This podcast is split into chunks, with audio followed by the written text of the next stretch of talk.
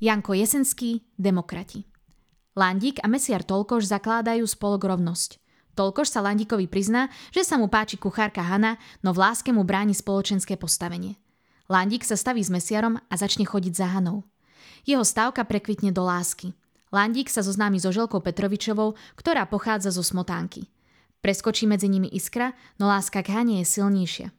Landík sa vracia do starého mesta, kde si v prázdnom dome u rozvalidov spolu s Hanou a slúžkou Milkou užívajú večierky.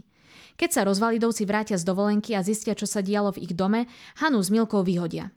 Smotánke sa nepáči, že chodí s Hanou a za trest ho preložia do Bratislavy, kde sa opäť stretáva so Želkou a jej rodinou. Opäť stretáva Hanu, ktorá opäť pracuje u Rozvalidova. Tí si ju chcú adoptovať aj napriek tomu, že Hana je Dubcova dcéra. Petrovičovci zanevrú na Landíka, pretože má vzťah s Hankou. Dubec sa ožení so Želkou a Landík si berie Hanku, bohatú dedičku po Dubcovi.